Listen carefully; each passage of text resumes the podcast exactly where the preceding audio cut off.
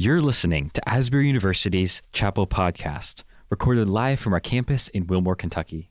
Asbury's Chapel Service hosts speakers from around the world to inspire academic excellence and spiritual vitality. We hope you enjoy today's message. Knock, knock. Oh, let's try it again. Knock, knock. Oh, good. You know it. Good. So here it is. Knock, knock.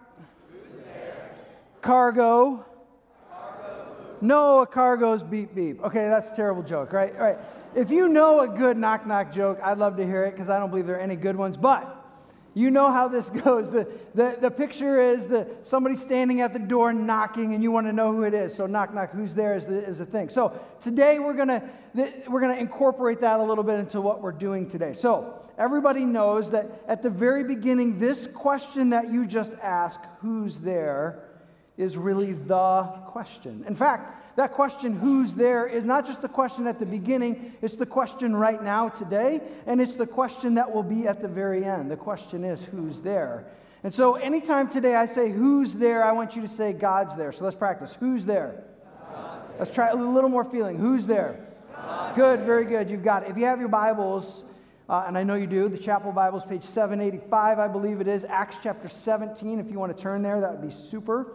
Acts chapter 17, and we're going to be in the last half of that chapter. I want to talk to you today about something that I believe is really important. I think God is up to something. I think God wants to use you, yes, you, to start to bring about something that is revolutionary, transformative. I believe that God wants to use you to bring wholeness to things that are broken. I believe that God wants to use you, yes, you sitting here today, to bring transformation to this world. And I believe that God wants you to bring his kingdom. Amen? That's good, that's good news. That's good news.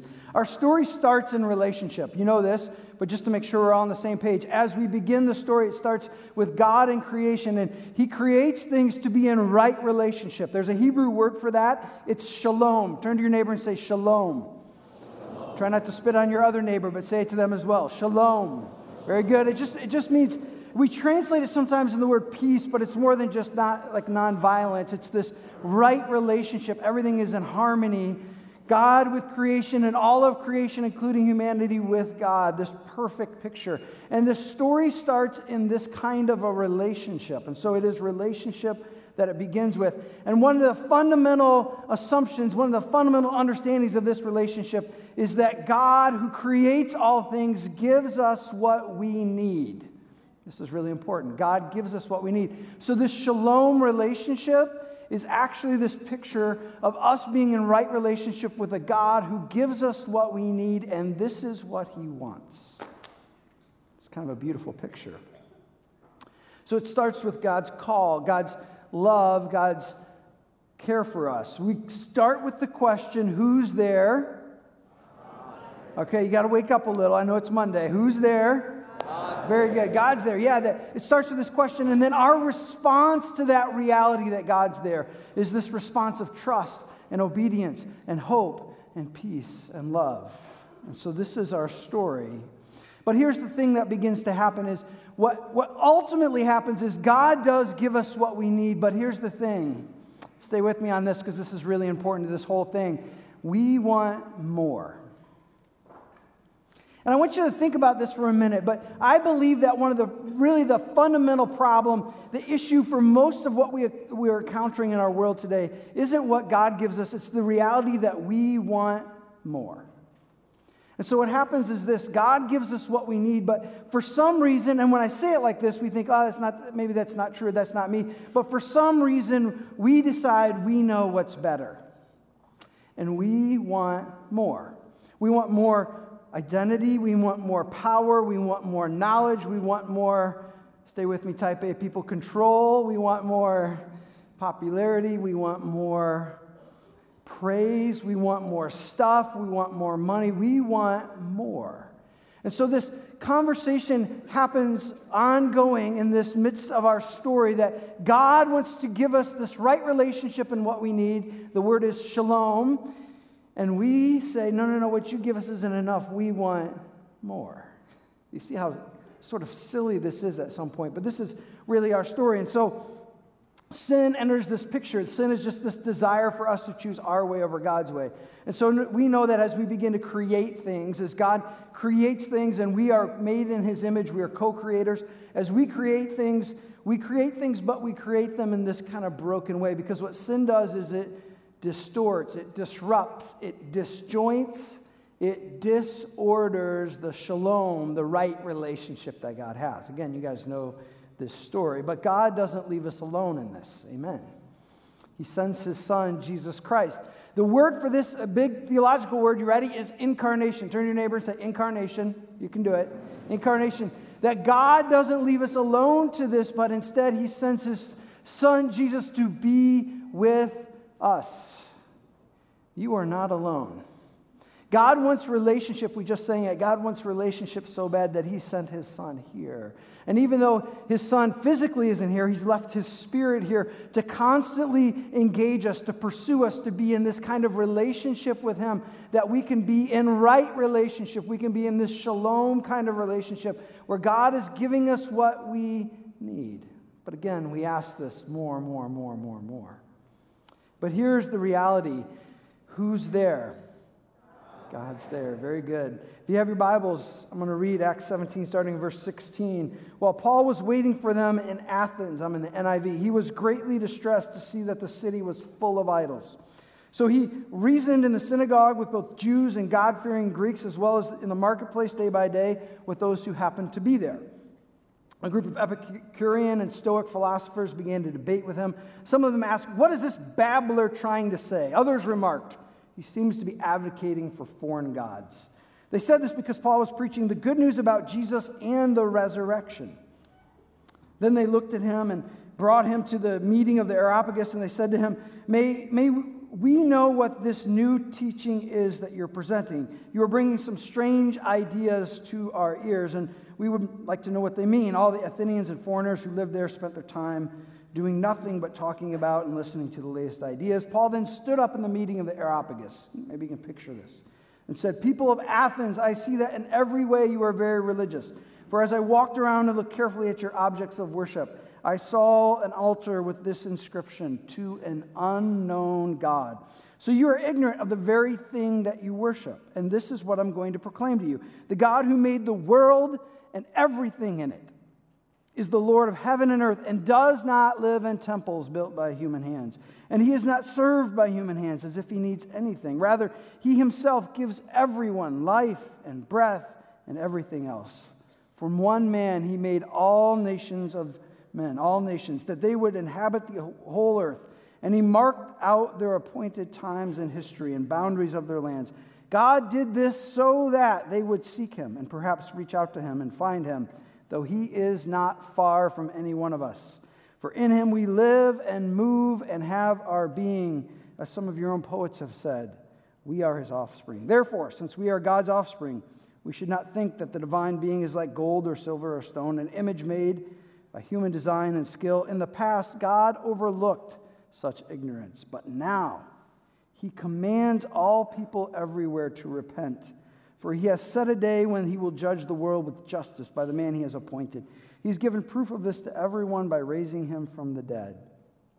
When they heard about the resurrection of the dead, some of them sneered and others said, We want to hear you again on this subject. At that, Paul left the council. Some of the people became followers and believed, among them Dionysius, the, the member of the Areopagus, and a woman named Damaris, and a number of others. The word of the Lord. We pray with me? God, thank you for this day. I pray that you would uh, speak through me today. I pray that you would soften our hearts, all of us here, that we might hear that you are present. We pray these things in the name of Jesus. Amen. Amen. Starts in verse 16. If you have it really right there in front of you, just look. While Paul was waiting for them in Athens, should be some questions right away. Why is Paul in Athens? Why is he waiting? Right? What's going on here? What, what, what does it mean to wait? So, Paul tells us a little bit before this and earlier in chapter 17 that Paul and his two buddies, Timothy and Silas, were in Berea and they were sharing with people about Jesus. And people were responding, and it was good. And then some other people who had heard about Paul before and didn't like him came to Berea. They started causing all these problems. Got so bad that it seemed like Paul would probably be arrested or maybe beaten up or maybe even worse. So some people took him down to Athens and he let Timothy and Silas kind of stay there and, and finish up work. So he's waiting. What happens when things don't go your way? What do you do when things don't go your way? If you're like me, you have a plan for things, right? And I, I, guarantee Paul's plan when he went to Berea wasn't that he would be interrupted halfway through, threatened with his life, and have to leave. But that's what happened to Paul. What happens to you when things don't go your way? Maybe right now you're in the midst of a class where things aren't going your way. Or maybe right now you're in the middle of another kind of situation where things aren't going the way that you thought they would. What happens? What do you do when things don't go your way? I don't know, like if you're like me at all, oftentimes what I do is I do this very theological thing, which is called whining, right? and we complain about things and we talk about, we get so focused on the things that aren't even near us, that, that, that things that are out of our control, but we get so focused because things didn't go the way we wanted that we lose sight of maybe something really significant that's happening in our very midst. Scripture tells us of a really interesting story of, of this. So, right after Jesus was crucified, dead, and buried, these two guys are walking down the road and they're so upset about everything that happened because Jesus wasn't who they thought he was. He wasn't the king who would come in and destroy the Roman Empire and take over and show everyone that they were right. He wasn't that king at all. And they were so distressed and so disturbed. And they're walking down the road just talking about this. And they don't even realize that the other person walking with them is actually Jesus. Can I say to you today that many of us are walking down roads complaining about the things that didn't go the way we want, but Jesus is actually right there with us? Yeah. And then it says that Paul is waiting. How do you do at waiting? We've been taught in our culture that waiting is bad, right? We don't like to wait. We don't like to wait for what's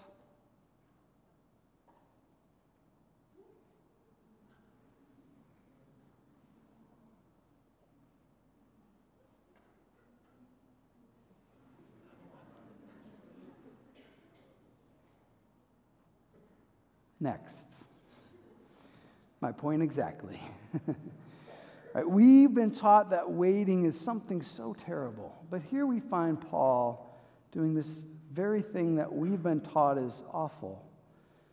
And he's waiting in the midst of what God might do.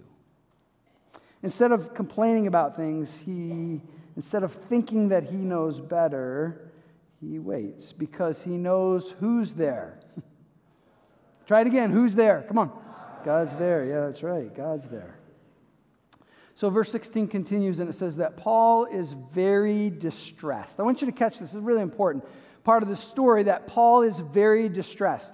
That means something. That means that Paul cares. What's Paul been up to while he's waiting? Instead of complaining about things, instead of worrying about things, what's he doing? He's going around and he's learning this new place where he is. He's engaging some people in conversations. He's looking for places where perhaps God might be at work. And so he's learning and he's caring. I want you to see in this phrase, very distressed, means that Paul actually cared. And so he's distressed. He's bothered by the reality that so many of these people are worshiping other gods. They're worshiping these objects they've made of their own hand. I'm just going to ask you a question really quickly, and I just want you to wrestle with this for a little while. Are you actually distressed at all by the world that we live in?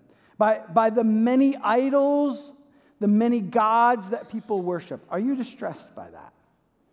Just asking. But I think there's something in this that's so important and key to God's heart because I believe that breaks God's heart. Because the shalom, that perfect relationship, is broken when we begin to worship these other things, these things made by our own hands. So I want you to think about objects for a second. The very things that we often worship are the things that we make objects. Whether we make them by our own hand, in this case, they made these idols and these altars and these temples and these shrines to these gods that they came up with in their own mind. These man made things somehow never satisfy us. Want you think about how silly it is that we might create something that we would then worship and then somehow assume that something I created would somehow give me purpose and life and peace and hope and meaning. But yet we do it ourselves all the time, don't we? We create these objects that we worship, whether it's technology, things that are man made, whether it's money. Some of us are pursuing money with everything we have. Some of us are pursuing things like stuff and more and more and more stuff. And it's almost Christmas time, and we're going to get more and more stuff. And our country will spend billions of dollars on more stuff so we can be happy. Obviously, everyone right after Christmas is always super happy, right? And it's just this ridiculous brokenness that we begin to fall into this cycle where we create these objects that we worship and they never lead to true peace, to true purpose, to true happiness. And so then we also take things that were created for other things that God creates and we try to make them into objects as well. Things like identity, things like sexuality, things like other people's physical appearance. We make them into objects, objects that are not subjects, objects that we can hold at a distance and we can look at and we can critique and we can try to make and manipulate to be what we want for our purpose and our pleasure. And guess what? That never leads to peace. It never leads to wholeness. It never leads to what we want. It never leads to that kind of true love that we're after because there's no relationship, it's object. And so we find Paul very distressed by these objects, this disorder to the shalom. So, what does Paul start doing? He's distressed. So, what does he start doing? He starts telling them who's there.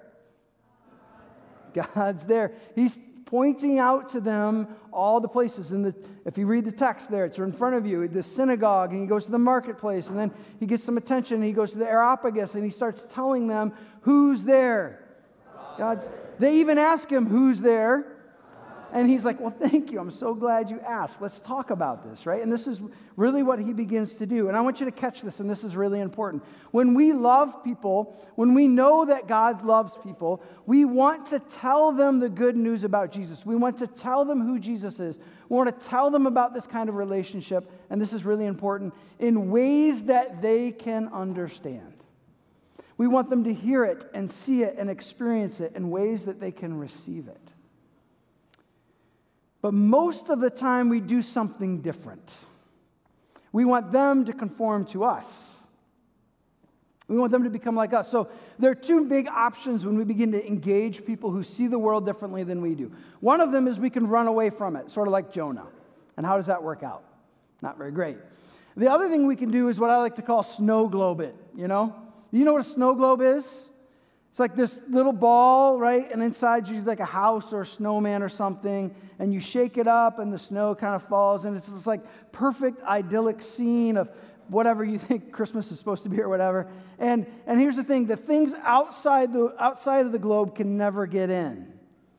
And the things inside are nice and protected and perfect and wonderful. And so we what we do in our man-made mind sometimes is we start to think that perhaps in the church, perhaps in the Asbury snow globe, if I can use that phrase. We think that things are good here, but out there, woo, watch out. We treat that world out there like a trip to the public bathroom. I have four kids, two daughters. And when they were young, there's a place when they have to go, they're too big to go with dad into the, when you're out in public uh, to the bathroom. So they got to go into the girls' bathroom by themselves. And so I had a little saying that I would, I would give them every time. I'd say, okay, here's what you're going to do. You're going to go in, you're going to take care of your business as fast as possible, touch as little as you can, wash your hands, and get out. Okay? That's your job, right? And, and we do this all the time, and I think maybe unintentionally, but we do this. We talk about the church as if somehow it is without sin and it's sacred. We use this language, sacred and secular, that we made up. And we pretend the church has got it perfect and together, and if we just stayed here, everything would be okay. But the reality is, and then we talk about the world as if somehow it's broken and dirty, and if we can touch as little of it as possible, maybe we won't get any on us. But the reality, and if you read the Gospels really clearly, Jesus is really clear about this. The sacred and the secular, our terms, are actually intermingled together. The weeds and the crops are together. That somehow God begins to understand that what's the reality of it is it's not separated like we like to think. There's not this side and that side. Because it's got a Christian label on it, then it's Christian. And if it doesn't, it doesn't. If it's a Christian movie, it's Christian. If it, does, it doesn't, God doesn't divide things like that. In fact, what he wants for us is to begin to engage. Scripture models this for us over and over again. And here's just one more example. Paul, instead of saying, holding up a sign and saying, You're stupid for following these gods, I'm going to pick at this and put it on social media, right? What does he do? He engages them in a language and a way that they can understand. By the way, just as an aside, Scripture is pretty clear that the most mature among us should be the ones who bend the most. Read 1 Corinthians 8 through 10. Paul's really clear like what God wants for those of us who are mature is not that everyone else become like us, that not that everyone learns our language and learns our hymns and learns our stuff, but what it actually says is those who are most mature should bend the most in order to engage the world that we live in. And so this is exactly what Paul does. So if you take a look at the text again in verse 23, Paul starts to use their symbols to an unknown God. He starts to use their poets. If you check this out in verse 28, basically every part of verse 28, he's just quoting their poets. It'd be like quoting, say, Beyonce or Kendrick Lamar saying it's going to be all right. It's like he's saying, he's not saying these poets are Christian because they certainly weren't. He's not saying these poets will point us to God because those poets he's quoting certainly had no agenda to point them to the, to the, the true God.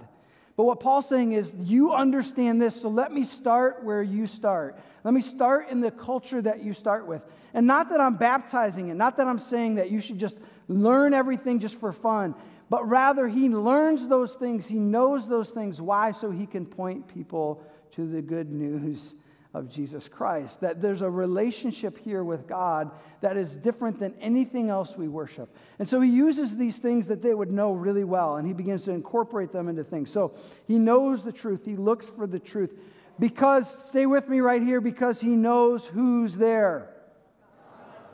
Who's always there? God's always there. He understands that God's at work even before you show up. And this is good news because you don't have to be the Savior because you're not the Savior. Turn to your neighbor and say, You're not the Savior. Turn to your other neighbor and say, And you're not either. yeah, that's right. Yeah. Yeah. God's already at work. And what He wants to do, and this is, stay with me here, Asbury, because this is where I want to spend our last few minutes together. I want you to understand He wants to use you to make a difference in people's lives. So Paul begins to engage them and he starts talking about God, the God he knows versus their gods. And so he just simply starts talking about things like this Hey, the God that you don't know, he doesn't live in temples made by human hands. Your gods?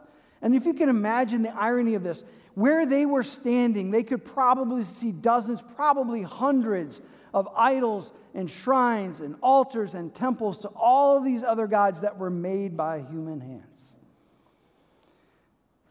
Our God doesn't need that. In fact, our God doesn't need to be served. If you're reading along in the text, our God doesn't need to be served. He doesn't need anything. Your gods constantly need to be served and to be sacrificed to. Our God, He created everything, He gives everything life and breath for free because He loves you. He gives and wants this relationship because He cares about you. Your gods, Oh, they might help you, but you've got to sacrifice more and more and more and more, and it's never enough. And some of us, if we're living in here we're, and we're pursuing these other things, you know the reality. When I'm pursuing identity and relationships, when I'm pursuing trying to get more stuff, then that's an empty road. And even though I keep giving it more and more and more of myself, I'm just more and more tired, more and more filled with anxiety, more and more broken. What God says is no, no, no. Paul's saying, God, this God we serve, he loves you, period. Right here, right now. And then he says that God, this God created everyone, he created them for relationship, that they might seek him out and find him. What he's desiring is relationship. With these other gods, you've got to go to them. And you've got to give more to them. With our God, he comes to us. All we have to do is say yes. Yes. And this is what the picture God begins to create. That Paul is trying to show us that this God of the universe loves us and wants right relationship with us. So even though we're in the midst of this process of seeking our own way, God still loves us and is pursuing us and wants this right relationship. So, Asbury, I want to say to you, you can do this because who's there? God's there. I want you to think about a situation, perhaps a friend you know, maybe, maybe it's family members, people who are unchurched in some capacity, people you know who don't know Jesus at all. And again, I want you to just, I want to remind you of this. Who's there in the midst of that? God's there. God's there. So, five takeaways. Okay, I'm going to be kind of quick on these. Five takeaways. Number one, number one, engage ideas, even if they're what you think when they start you won't agree with. So be willing to engage new thoughts. You never know where God might be at work in some of those things. Now, if any of you are perfect, if you'd raise your hand, we'd all like to know who you are. Okay? I don't think any of us are perfect. I don't think any of us today, if we're in Christ, are where we were maybe five years ago when we started maybe in Christ. I'm certainly not where I was a long time ago. Praise the Lord. I'm glad that God continues to move and show me things. And if I'm unwilling to engage new ideas, then I can't allow God to begin to speak to me. Now, just because it's new doesn't mean that God's in it. Maybe some of that stuff we need to filter out and say, you know what, no, that's not good. But we can't really know it if we won't even engage it. So we need to engage new ideas, new peoples, new places, engage those things. And then number two, hold up number two, look for truth. Look for truth. Look for truth and name it. There are three kinds of truth, I think. There are things that are absolutely true all the time. I don't think there's a whole bunch of these, but there's some of them. Things like Jesus is Christ and Jesus is King. Amen. That's true all the time. Amen? Amen. But there are lots of other things that are redeemable truths. Things like like that we see in movies or in music or in art or maybe just everyday conversations. Like when maybe you have a friend who doesn't claim Jesus at all but maybe they actually are really good at caring for you. That's that's a truth that's redeemable. We can point to that thing and say you know what? That's like Jesus. That's true and good.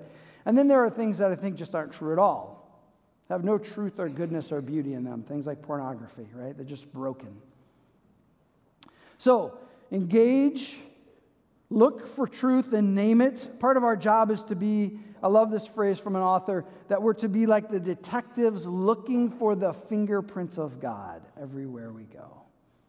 And that's part of our job is to point out in the people around us where we see God at work.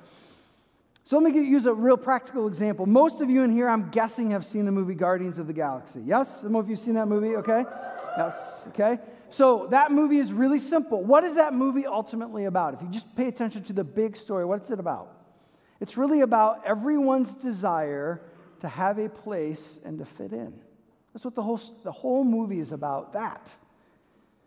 Can I have a place? Can I have a people? Can I fit in? Does Scripture talk about people desiring a place, desiring to fit in, and a place where they can be found in community that is good and whole and perfect? Yes, it's called shalom. It's called the whole story, right? And so it's there in front of us if we're willing to look for it. The third thing is to address culture. Address culture in the language that they understand. I used to serve in a church and we had a worship pastor. He was a great worship pastor, but he would say this phrase sometimes. He would say, Let's worship together in the beauty of God's holiness. And that's a great phrase. But people who were visiting had no idea what he was talking about. and so we started having some conversations, and he kept saying it even though he heard us. But finally, he had a friend who started coming. This friend was struggling with alcoholism, didn't grow up in the church at all. And when he finally heard his phrase, let's worship God in the beauty of his holiness, through the eyes of his friend who had been an alcoholic, he was like, he has no idea what in the heck I'm talking about. So we've got to learn to begin to put things in phrases and words that people understand. And then number four, and this is important to number three, know scripture. So say to your neighbor, know scripture. This is, if I can be really frank with you, Asbury, if I can give you a little kidney punch maybe today, this is one of the areas I think we struggle with the most. We know where scripture is, we've got it on our phone, we've got it in the little Bible in front of us. But the reality is, yeah, scripture's around, but how do you know where to go if you don't even know what's in there? So I want to challenge you today to spend some time knowing Scripture because Scripture helps us engage the world around us. Scripture helps us see God. Scripture helps us discern what's right and wrong. And then, number five, we need to do this together. If you look in Scripture carefully, almost every time God sends people out, whether it's Jesus sending out his disciples or the Holy Spirit sending out his church, or even back in the Old Testament when God begins to move in people's lives and they begin to they're blessed to be a blessing when they begin to share that story. God sends them out together, and that's on purpose. We need to learn to engage this world together. So I want to challenge you to do this together. Now, why can we do this? Because who's there? Let's try it again with some feeling. Who's there? Will you pray with me? God, we love you. We know that you are present. God, I know that some people in this room today are struggling because they're in the midst of a great battle. I believe there's some people in here that maybe are battling some health issues and things aren't going as they planned because of those health issues. God, I pray that you'd remind them today that you're there. God, I think there's some people who have some family members they're going to see in a week. And it's going to be a lot of tension and a lot of stress. And some of them don't know Jesus, and some of them don't know why we're here at Asbury and why we're following Jesus. And I believe that for some of them, there's this question who's there? God, are you really in the midst of that relationship? And I pray you'd remind them today that you're there. God, I pray that you would also give us hearts that break for people who don't know you, that don't know this great relationship in you. God, I pray that you would give us eyes to see them God, when we put us in situations, when we wind up in places where things aren't going like we want, I pray that you would, instead of us complaining, that you would remind us that you're there and that you're inviting us into something right where we are right now. And God, I pray that you would give us eyes to see, that we might be able to share the good news of Jesus with people in ways that they would understand, that they could hear, that they could experience you. Forgive us of the places where we bring our agenda. And give us hearts that are breaking for the world around us. God, there's men and women in this room I know that you're calling right now to serve you in some ways that they're nervous about. Maybe to have some conversations with some people that they're not sure how they're going to be handled. And God, I pray you give them wisdom, give them words, give them your love that would go before and around that would be a part of those relationships so that they would be heard with the good news that your son Jesus loves us and invites us into this relationship with God that is better than anything we could ever do on our own, anything we could create with our own hands. We pray these things in Jesus' name. Will you stand with us as we worship?